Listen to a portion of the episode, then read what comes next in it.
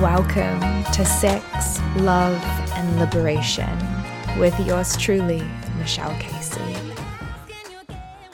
One of the great loves of my life is the art of burlesque which has been a glamorous part of my career since my debut burlesque performance seven years ago. My guests today are two of my showgirl soulmates. I was very lucky to share the stage with them throughout 2022 as resident artists at Club Burlesque on Aotearoa's fabulous red light district of the K Road. Our first guest is a bright eyed and bushy tailed babe who brings comedic, camp, magnificent magnificence to the stage. That alliteration got me. She's an internationally award winning burlesque performer, pin-up, and drag artist who has an incredible ability to fill a room with her Red Bull infused joyful energy. Please welcome to the airways D, aka Miss Kiki Kisses. Ah, uh, Red Bull. Yeah, I definitely live off that. Our next guest is a gender bending chameleon of a powerhouse performer who is also celebrated as one of our con- country's most dazzling burlesque performers. She can go from just ugh, gracing us with the beauty uh, and pizzazz of her burlesque persona, Lilly Loca, one minute, minute and has us cackling at her adorable drag character, Gary, next minute, sometimes in the same show. Please welcome to the airways, Nat Hugill, aka Lilly Loca. Kia ora, kia ora. I would love to hear about the first time each of you stripped on stage.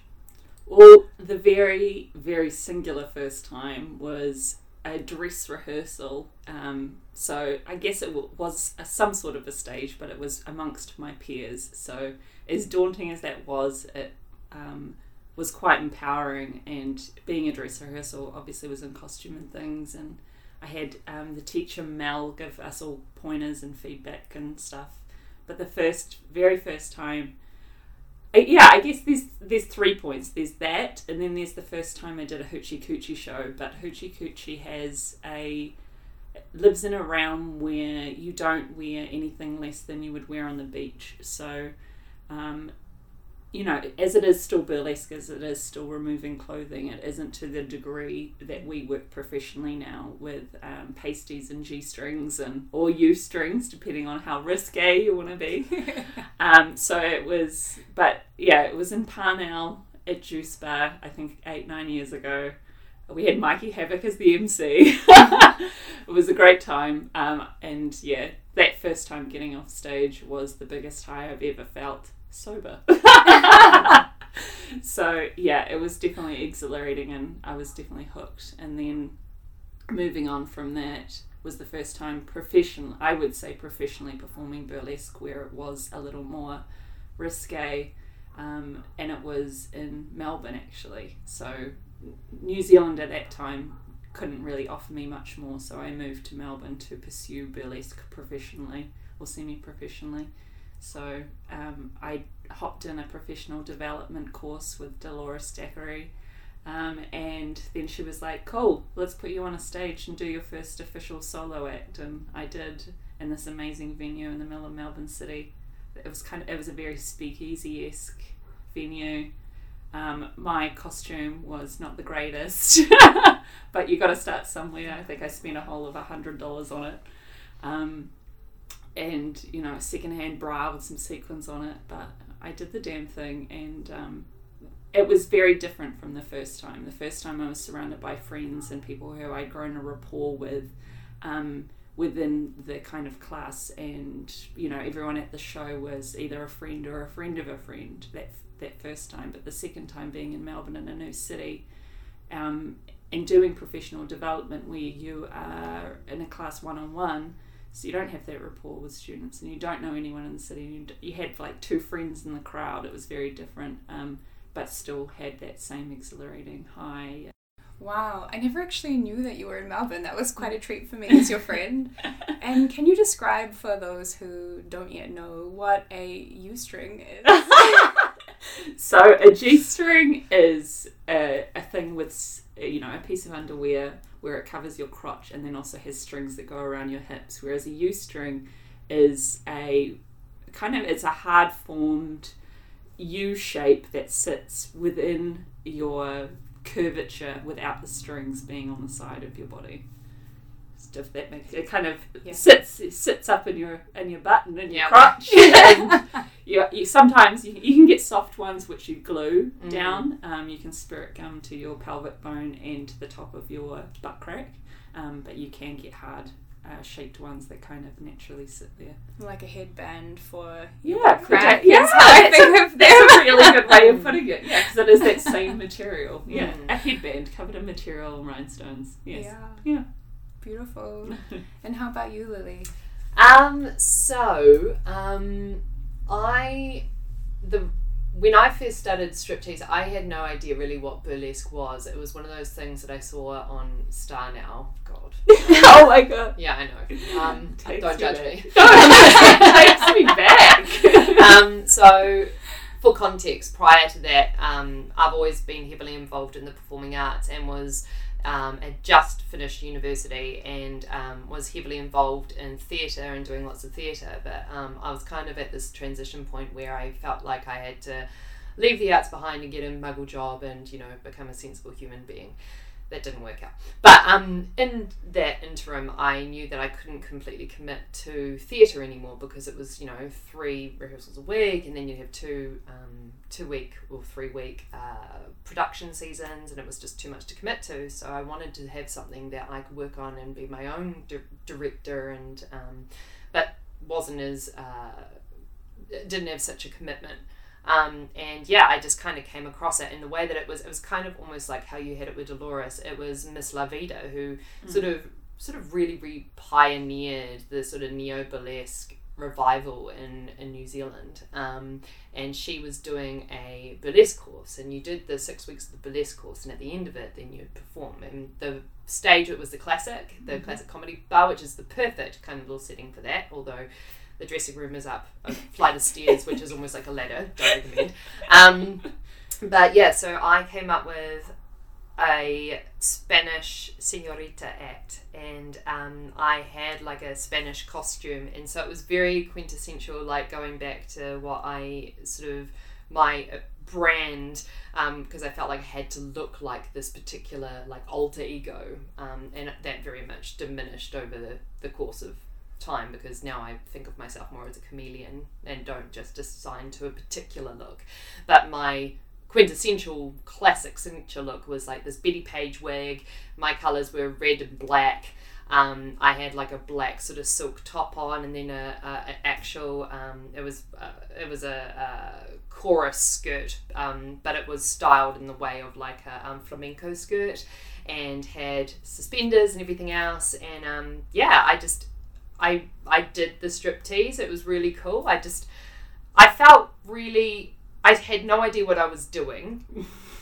Um, we all. and it wasn't really clicking with me because I know I kind of went through this metamorphosis later because I was like, because coming from a theatrical background, I was like, well, there's got to be some narrative, there's got to be something, there's got, and uh, the way that I was sort of taught was about the actual very classic strip tease itself. So it's more about the engagement with the audience and the taking off of the clothes and the tees rather than adding any external theatrical elements into it.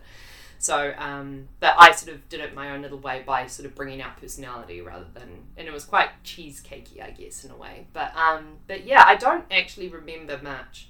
I remember Andre King was, um, was emceeing it, and he said, "Oh, you a señorita or a señora?" And I was like, "A señorita, aye!" Um, and the reason why I went with that was because when we were thinking about our names, uh, Miss La Vida was saying, "Oh, you know, you wanna, you don't want to choose a name that you're gonna like come to regret.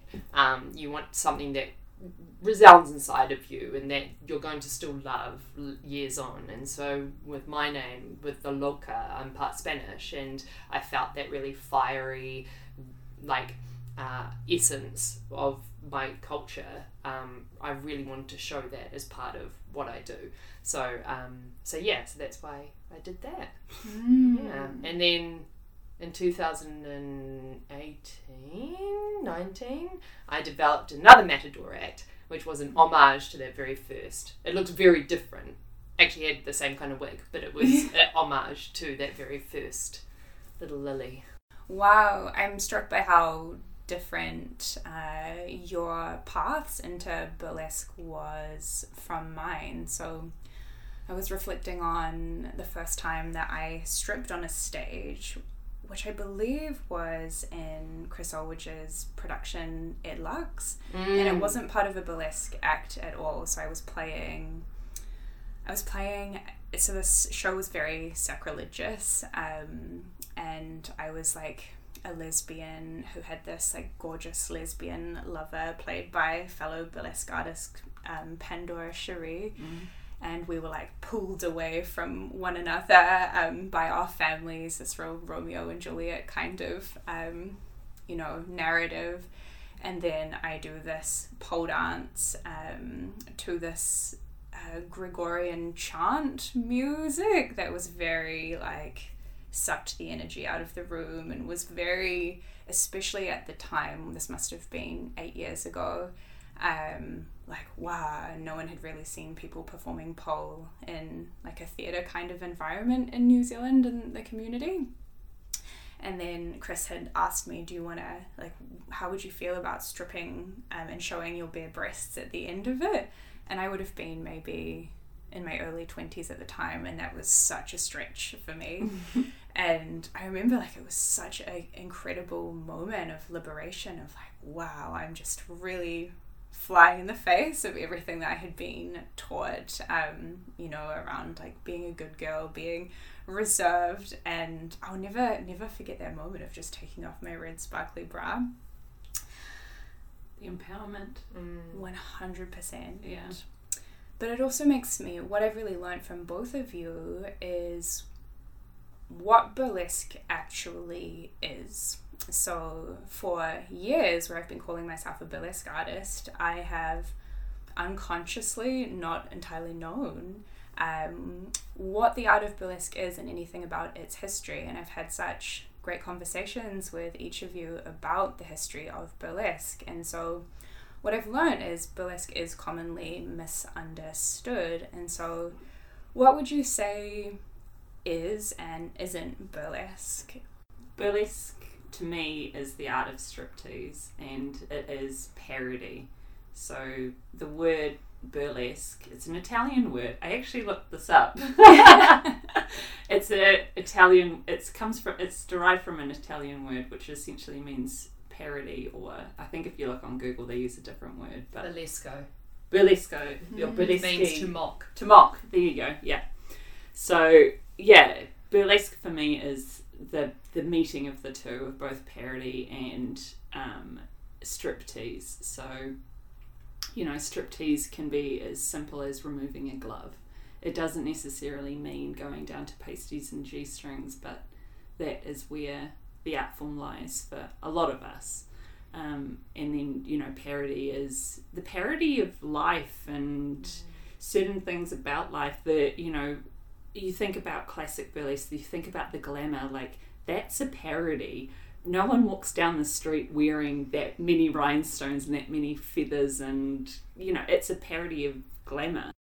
When I used to teach burlesque, I would do like a whole history 101 component um, because I felt it was really important that people understood how burlesque has tran- transformed throughout the years. Because Yeah. what it was 2,000 years ago is not how it's generally interpreted today, although it can still be, but there's a mm. lot more elements and stuff that come out of it. So either I can say what I think it is or what a Yeah. part of the history is. yeah i guess it's two separate conversations Yeah. Yeah. It definitely is. Like what burlesque is today is not what it was in 1860 when No. burlesque was first kind of popul- popularized, you know, and then it changed again in the 1920s, it changed again in the 1940s, and then it changed again in the 1990s when uh, early 2000s when Dita Von Teese came around, and then now again it's changed again. You know, it's a lot more inclusive than it ever used to be.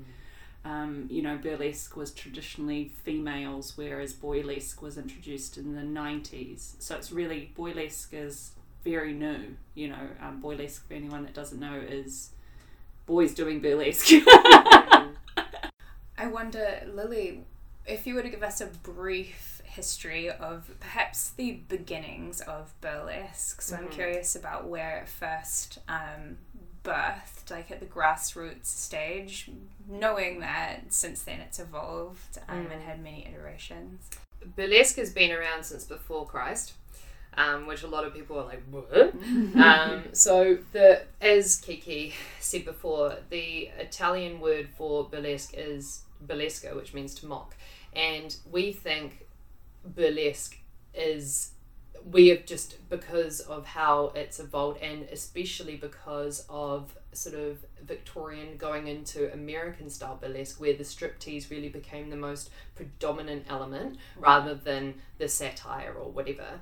Um, before then, there was no striptease in burlesque. Mm.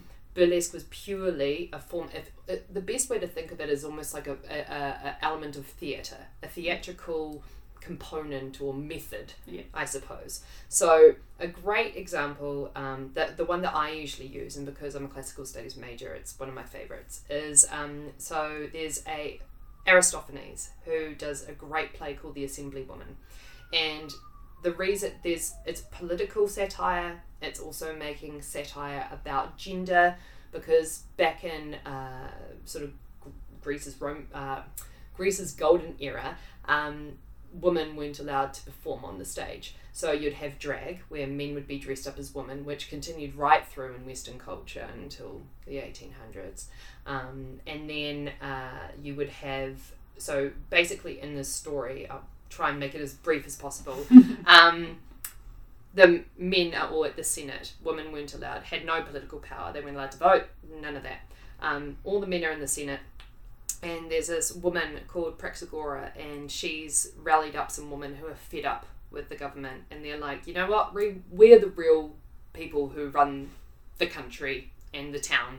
We do all the housework, we take care of the kids, we do all the finances and stuff, and these guys think that they can rule it better. Why don't we dress and drag as men, go into the Senate, and tell them that they should let the woman in charge and try and con them into it? So that's exactly what they did. And the men were like, yeah, yeah, yeah. And then they unveiled themselves once it was passed and they're like, ha ha, suckers. So basically, the women take over the Senate and put all these rules in place. And to make it sound ludicrous, um, like Aristophanes made them do these ridiculous rules, like for everybody, everybody, no matter what they looked like, had um, all the, this is his terminology, not mine, all the ugly people had to be slept with first before you could sleep with a beautiful person so that everybody got slept with you know like and so all these really ludicrous things.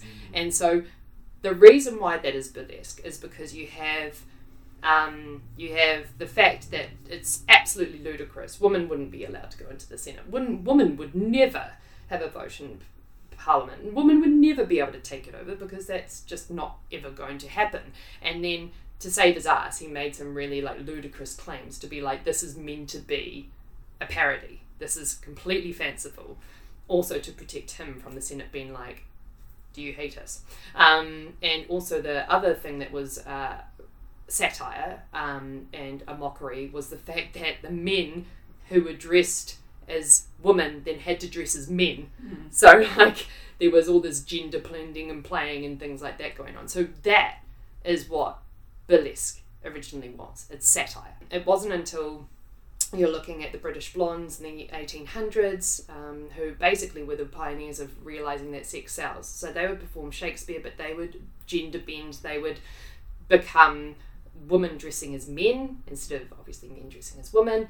They would show their ankles and Scandalo. yeah, scandalo. And I'm pretty sure my numbers are correct, but they were they toured and they went to New York and sold out their season. They sold over three hundred. They got made over three hundred thousand dollars in the eighteen hundreds. Yes. And then obviously with American um, burlesque and the 20s after you know the war and the 40s again when vaudeville died and um, yeah it's just basically Forever changing. it's forever changing and now like obviously we've got like pole which is a, a newer element as part of what you call neo burlesque um, aerials, aerials silks, yeah all um, that kind of the circ- more circus elements coming into burlesque. Like, yeah, you've got gore. You've got all these subgenres within Mm. burlesque. You've got classic burlesque, neo burlesque, gorelesque, nerdlesque, yeah boylesque.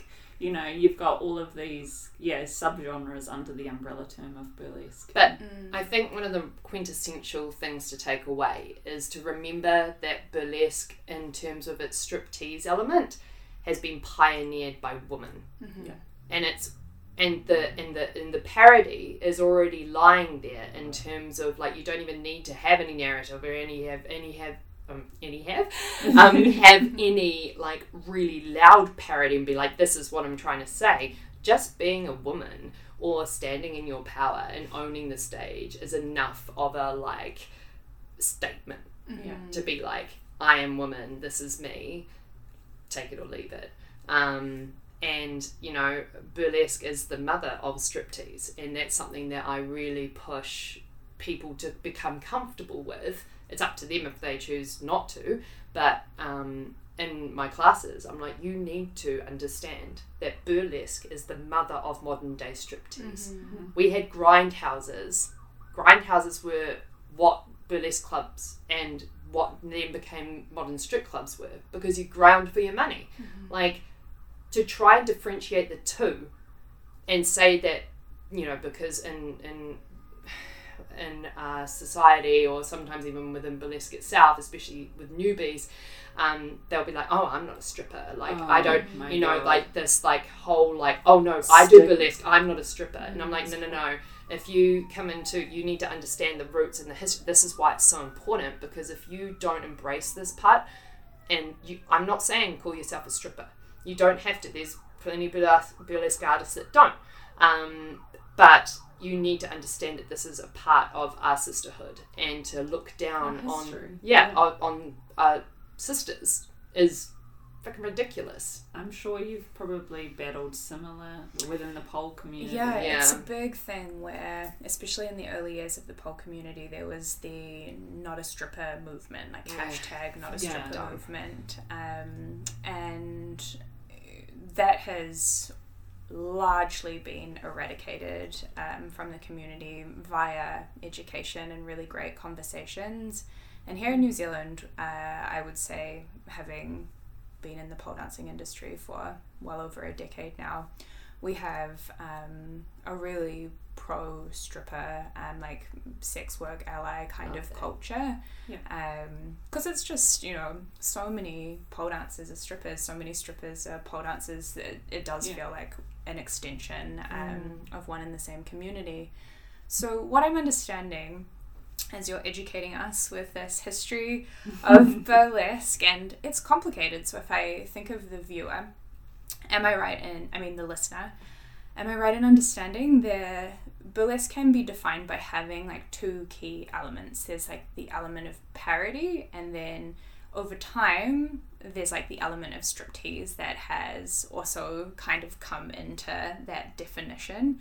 But if we look at the beginnings of the word burlesque, um, that came from this history that you've just laid out for us, Nat, um, and then there's that milestone in history where the British Blondes brought mm-hmm. their theatrical productions that involved striptease, from what I've read. Um, they didn't even show skin, right? They just mm. wore skin colored tights, and it was just the outline of their legs that was mm-hmm. so risque. risque at the time. yeah. People were scandalized, and that that was like, oh, okay, like now burlesque is going is evolving into another thing. Have I understood that correctly? Yeah. If I oversimplify, no, no, but then like yeah, and I think another huge change came about in the sort of 1940s, which was when the American style of burlesque really took Yeah, it. took off. Yeah. Took off, and you know you're thinking of the Lili St. Cyrs, the Gypsy Rose Lees, the Tempest Storm. Tempest Storm, etc. Yeah. All of those burlesque legends Yeah. who and you've got to remember, like Lili St. Cyr, like she went to court multiple times um, because of lurid public acts, and like we're thinking, uh, they would have police officers standing in the shows, and if they did more than three gyrations or like it, three little hip thrusts, Yeah. then they'd get arrested Mm-hmm. and um, like the licenses for the venues and stuff could be pulled away. Um, and one of my favorite favorite quotes from Lili St. Cyr when she was being interrogated uh, was a police officer was like, "You were naked on stage and blah blah blah," and she goes, "I wasn't naked. I was covered by a blue spotlight." Like, and so like she really gave like tongue in cheek. But these women, like we They paved up. they way. paved and Yeah. they went through like if you have a look at a lot of the legends it's really sad a lot of these legends have have like especially especially Lili St. Cyr she ended up just a hermit and like completely like withdrawn from the world and a lot of uh, burlesque legends don't really have a penny to go off or like um yeah, uh, not really in the best financial states, and it's really beautiful because Burlesque Hall of Fame in America has like funds and stuff set up to help support our legends, which is so cool, and they really highlight them. Their Yeah. the work that the Whole mahi that they do, dedicated to them. Mm. and they really respect and honor what these women like Dixie Evans, who was the creator of the burlesque hall, and it all started with like a little pageant um, that she ran out at her ranch. you know, like um, yeah, these are the pioneers, and again, it's really reiterating the fact that these women. In those times, who were meant to be the nice doting housewife who had no real say and you know had to keep quiet if things were, you know, uh, they went, Right, nah, yeah. fuck that. Yeah. And we have so much to thank them for. Oh, preach. What I love about that is I you know, there's this idea out there that sensual movement, strip tease, burlesque, pole dance exists for the male gaze. Mm. And this is something I'm so passionate about rewriting because I'm I'm such a you know if I think of my body of work as an artist, at the core of it is me wanting to communicate to the audience like hey female sexuality feminine sexuality exists inherently in the body of its owner right? It, it's not something that was created by the patriarchy or men. It's just something that was ultimately consumed by the male gaze under patriarchy and was like capitalized off. And what i love about the way you're sharing of this history is like wow these women that created this from their own empowerment i think of the context of that time. If i think Yeah. of you know Mhm. what i've even had in my experience being a woman living in the western world in you know the 2000s onwards well born in 1991 um, you know and i think of just the challenges that i've had having a brand that's like outwardly sexual and i compare those challenges whilst i don't want to invalidate them to what it must have been like for these women in the 20s 30s 40s Yeah. incredible And really inspiring yeah, like going on a stage and bearing it all essentially is what they were doing it regardless of what the police would tell them, what other people around them would tell them. Like it is very, yeah, And so many of them were ostracized Mm. from their families. yeah, You know. Mm. Um, and they had to pay for that with, you know, but that's the choice that they made and they stood in their power. And we have so much to be thankful for. And I think, you know, that's where the sort of there's a bit of politics, I guess, in terms of when men come into burlesque because it is such a female driven thing.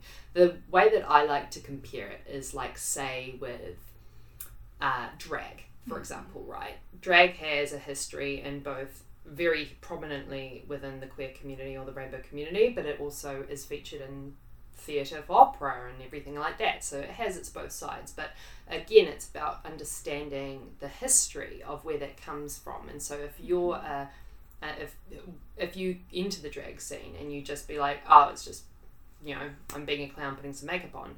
Um, yeah, cool, but you're also invalidating and not really tapping into that amazing history that lies before and making your mark on it, I guess. And with men entering burlesque, they need to know about our history so that they're most welcome.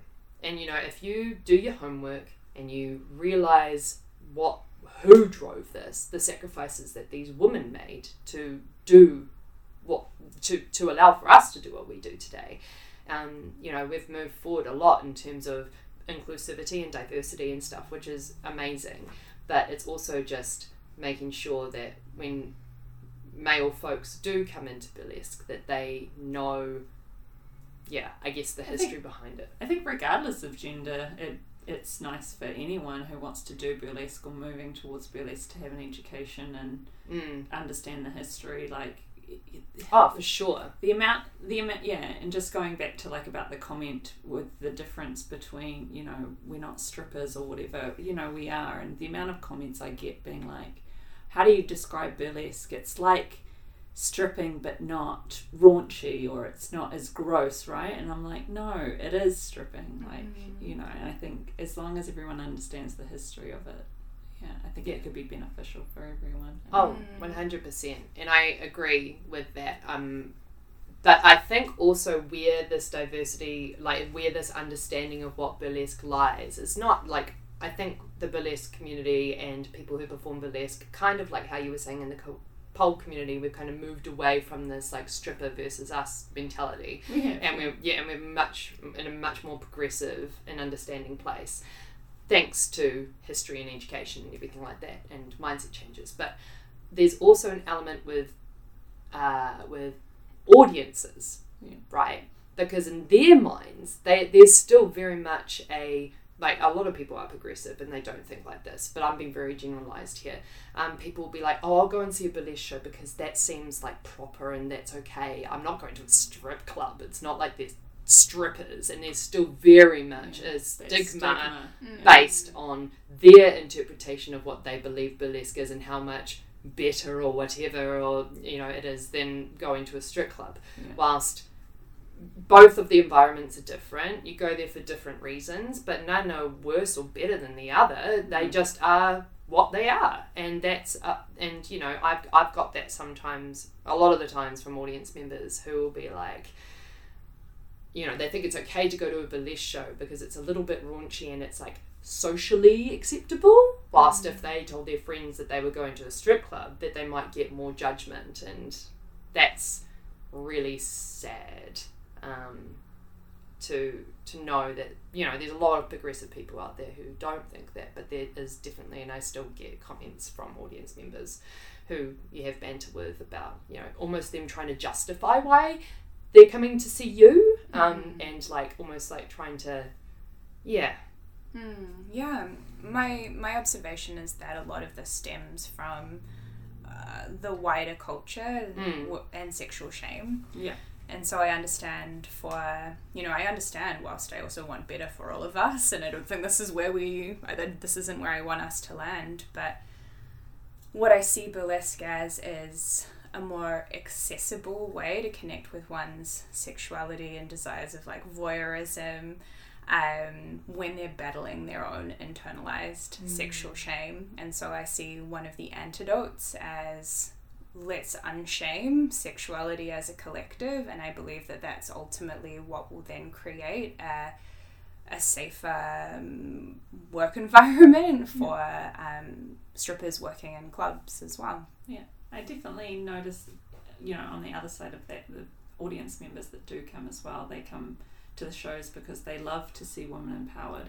And a lot of people think burlesque, oh, you're doing it for the, again, the male gaze, whereas realistically, the ratio women to men coming to our shows is 70 30. Mm-hmm, like Absolutely. 70%, 60 70% women come because they love seeing other women empowered. Empowered women empower women. Totally. So yeah, it's definitely very. It's definitely for more for the female gaze um, and female empowerment for sure. But yeah. On that, Kiki, how would you say your journey of burlesque has changed your relationship with yourself, or as an extension, your relationship with life? burlesque started for me as like a, a creative outlet um, and I started. How old am I now? I'm just trying to figure it out. I started burlesque when I was, um, oh god, uh, twenty. I think early twenties. Let's just say early twenties, roundabout. Um, you know, in, in your twenties, you're trying to find yourself and you're trying to find your direction in life and things. And I didn't have the greatest uh, relationship with my body, um, so I started burlesque for a better relationship with my body, um, and and honestly, a better relationship with other females as well. Like I felt like I was a very guy's girl. Like um, I never had a lot of female friends, and I have now found a lot more female friends through burlesque and through the burlesque community because I find us, you know, similar thinking patterns and stuff around sexuality and empowerment and stuff. But yeah, burlesque for me has definitely changed my opinion about my body. Um, has you know, it, like this is the thing burlesque is for everyone, regardless of your shape, age, weight, race, anything. Like it is very inclusive, and that's what I love about it. Um, you know, it's creatively fueled me. Um, burlesque. Uh, not not a lot of people understand that burlesque is hundred percent self directed. Um, so everything from your costuming to your choreography to your music to your concept, literally everything that you see a burlesque performer put on stage, within reason, of course, but most of the time, um, that you put that you see a burlesque performer put on stage is hundred percent them and hundred percent their idea, and you know everything about that act or is a facet of that per, that act, that that performer's personality. Mm. You know, it's something that they wanted to create and share with the world. Like it is a, it is an art form. You know, um, and I don't think a lot of people understand that. You know, specifically solo burlesque performers. Yeah, it is an art form, and it's been such a great therapy for me over the years. Like, you know, I'm more known for my cheesecakey, campy stuff, for sure but I have created acts over the years that have touched on more serious notes. Like I have an act where it talks about date rape, mm. um, specifically getting. Uh, this is probably a, getting a little deep here, um, but specifically about getting um, too drunk and not being able to control um, the, the men around you and, and what they do. And I have an act specifically about that. You know, so that was a great therapy tool for me, you know, something I created four years ago. Mm, oh, I'm so moved by your answer. And, you know, I was reminded how my own relationship to to performance art is each piece that I make, it's some form of alchemy for me. I always am taking something highly personal that's usually challenging for me into the piece. And most often the audience won't interpret what it is that I've actually like sewn into.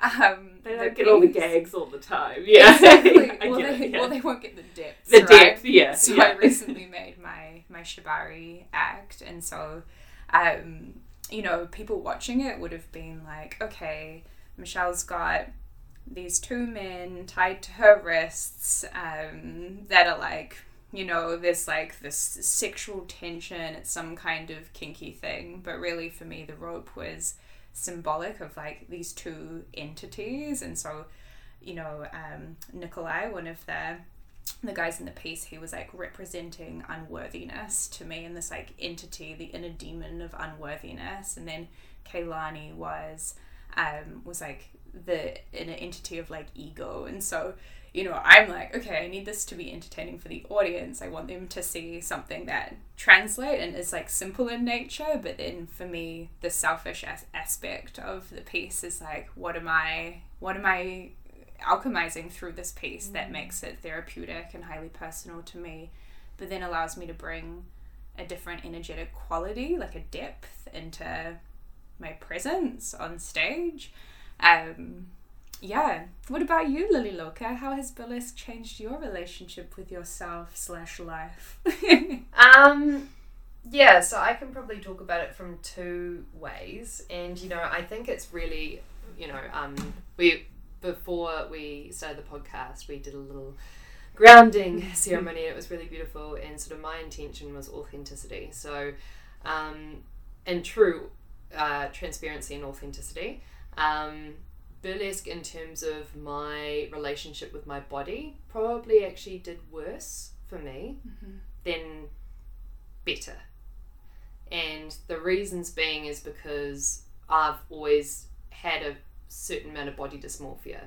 Um, and that's from coming from when I started, I was, um, I had anorexia, uh, anorexia nervosa when I was in my early 20s, and that's when I started burlesque.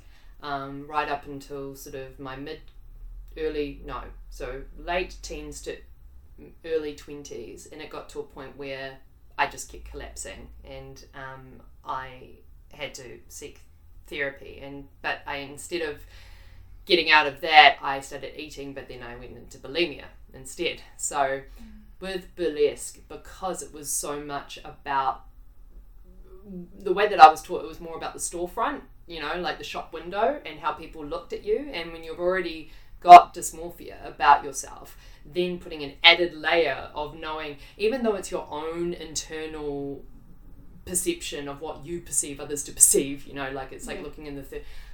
I, and still to this day, I can't separate that. Mm-hmm. And it's been a real struggle.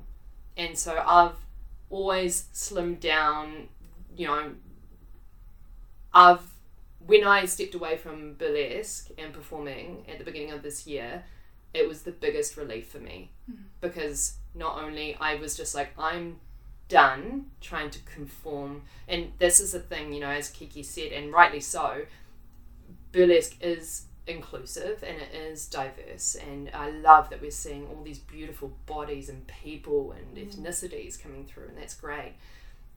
And that's all well and good but the way that you perceive and identify yourself in your own head nothing is going to change that and I have my own deep-seated perception as to how I want to look and how I feel like I should look and being on stage only just mm, Put a magnifying. put a glass. magnifying glass on Yeah. that. So for me personally, I can say that burlesque did not help. Um, the only time that I felt beautiful and really in my power was when I performed when I was three months pregnant, mm. and I felt like a fucking goddess. Mm. Because no longer was I afraid. I had this beautiful little baby bump, mm. and I was like, look at what my body is doing. I feel like a fucking goddess, like. And I had no, if anything, that was the first time on stage that I felt truly beautiful. Mm-hmm. But every time, you know, I come from a performance background, so but with theatre, it's not about how you look, it's all about the characterization, and that's probably why I've leaned into that so much and why I lean into drag and all of those kind of character things because it gets me out of my head and puts me into a character's head where I'm not even thinking about that. That mm-hmm. doesn't even come into the equation.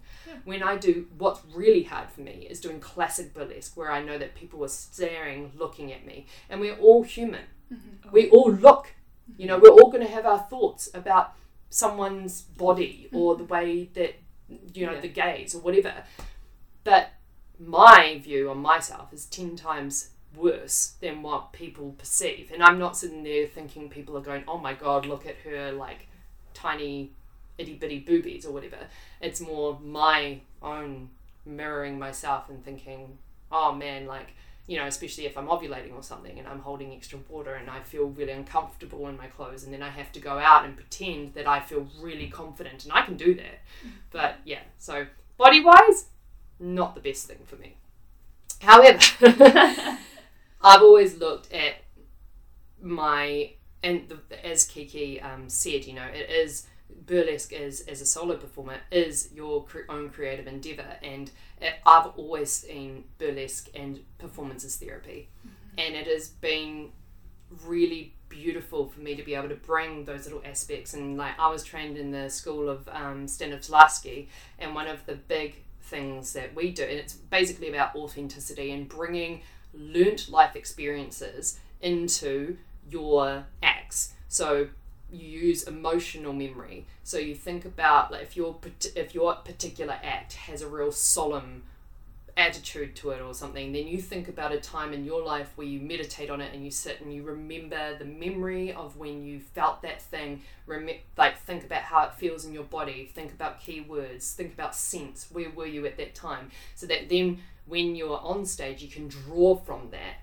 And it's not necessarily that the audience are going to know that memory. Of course, they're not, unless you're like playing it out on cards. But they will feel what you feel because it's authentic and you feel it within you and you are generating that vibe. That energy. Yeah. Um, so, like, kind of like you actually probably the one of the like I love escaping into my characters because that gives me such joy and Yeah. I'm a campy silly character you know like and that really harnesses to my theatrical roots which I love and that shit like I uh, it's just like amazing. Um, and I love making people laugh you know. Um, but I also love really channeling intense emotion. And like one of my acts, which I did, which was really liberating for me, was to um, an Alanis Morissette's Uninvited. I was going to say it's the Alanis Morissette Oh, one because oh my god, I, I nearly was in the audience with you. I did cry. I So- nearly cried. yeah, yeah. So uh, for those that weren't there, soz about it. it was a one. Basically- It was a one-time thing. Yeah. I've only performed it twice, Oh, twice, and um, I performed it first down in Christchurch as part of a mental health um, show, and it was just so incredible. But I performed it again right after we got out of lockdown, Lockdown. Yeah. and um, and basically I, I end up pretty much stark naked, um, and have words written over me. Um, and what does the word say? Um, with, a, with a U string. with a U string. But it was like a yeah, a, Yeah. a soft one A soft not one that stuck up my butt. Um, and um, yeah, basically it was all about like taking back my power after trauma, sexual trauma from my past, and it was about really learning to own my power, even this far on from when it happened and being unapologetic. And I felt really beautiful in that moment too because I was like, I have nothing to hide. And I feel like I was, and I'm very grateful to be given that space to be able to put something as raw. raw. Yeah, Um, that was raw. Like we all felt your energy. I, Yes. I was in the audience and I have goosebumps right now just thinking about it. Yeah. Um, but yeah, but then yeah, I guess the the takeaway from all of that is that burlesque is so personal, and you know we can we can. I'd love to say that it was great for my, and it, it was in a sense like uh, it was great to. What was great for me is seeing the diversity of other bodies and seeing other bodies that were like mine. And it's not like I would stand backstage and be like, oh, her. And I've never ever judged anyone else. All I judged, I, I love seeing, I fucking love bodies. It was all me and internalizing me and dealing with my own dysmorphia. So I never compared. It was all just me comparing myself to myself mm-hmm. all the time. And then when I would see stage, oh my god, this okay. Um, Peter Jennings, amazing photographer, but gosh darn, you could get some stage photos where you're like, Oh, really, yeah, yeah, you chose that one, like, like, and then it just feeds into the dysmorphia more, where you're like, motherfucker. Okay, this is why there is no photos allowed at burlesque shows. Exactly. Because honestly, the worst photos happen at burlesque shows. The the amount of times I have had photos back and I have one boob literally hitting me, a pasty literally hitting me in the eye, and my boob's one one direction, and then the other one's touching my belly button because I'm mid swing. Oh my god! Yeah, there is a reason There's why there's no photos allowed at burlesque shows. yes. Andy Crown was such a Oh. delightful exception who photographed one of our seasons of I Club was Burlesque. so Yeah. fucking gutted I wasn't there then. Oh, true. I think I had Oh, COVID Yes. Yeah. Or I was- yes. Or yeah, you're at yeah, Rarotonga, yeah. maybe. because they were fucking stunning. I was Yeah. like, They were healing, right? They were like, oh, okay, I totally understand. I have had so many of those photos who are like, yikes. There are some exceptions. Sorry, to that got really heavy. Yeah. but anyway. No, Thank no, you for allowing the space for us to. I, photo. I'm deeply grateful that you shared um, so honestly, both of you, about your journeys of, you know, your relationship to your body through the journey of burlesque. I think that that's so powerful. I I think that we can think of say burlesque or pole dancing or these things that kind of have the label of female empowerment over them as sometimes like the perfect journey to liberation. And i think it's so so val- valuable to just um, be able to feel the nuance like in this conversation of like hey there's also complexities that can come up with the body. And i, I know i felt that there were things that you were you know bringing up to the surface for me in that where i was like wow okay yeah i, I can actually see the point at which it was so liberating for me in terms of my body and my sexuality and then I can also see the, the moments where I'm like, wow, okay, now I'm feeling pressure with the burlesque identity or being on stage. Yeah. You know, coming into my 30s, um, you know, being in my 30s, going into my, like, near the mid of my 30s and being like, wow, okay, now there's this, this pressure to maintain. Yeah. Like the youth, the body, like my boobs are dropping mm. more and more every year, right? I'm, I get more cellulite in my body, and, and I experience the same thing where I I can see that and wholeheartedly celebrate that on other people's bodies. Mm. And I also notice where I've developed.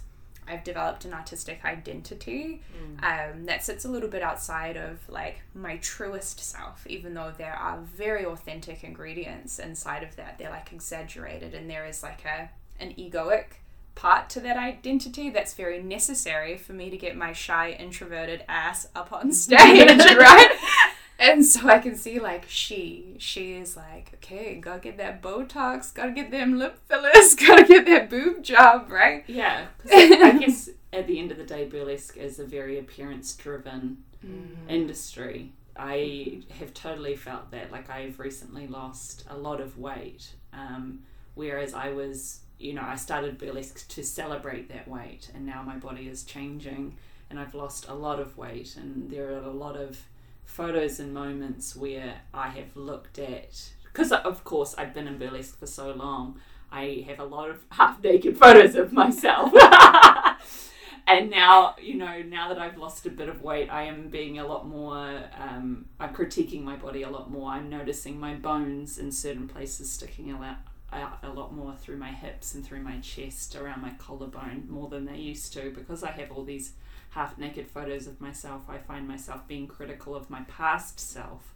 And it's, yeah, it's a, for, like our bodies do change and um, I think self love is a, a, forever journey. It's there's never an end point to it, mm. but I definitely think burlesque has helped on that journey. Not necessarily been a um, a fixer or um, even a band aid, but something that has has certainly helped uh, with that journey and continuing the self love journey in our mm. bodies and in our own skin. Yeah.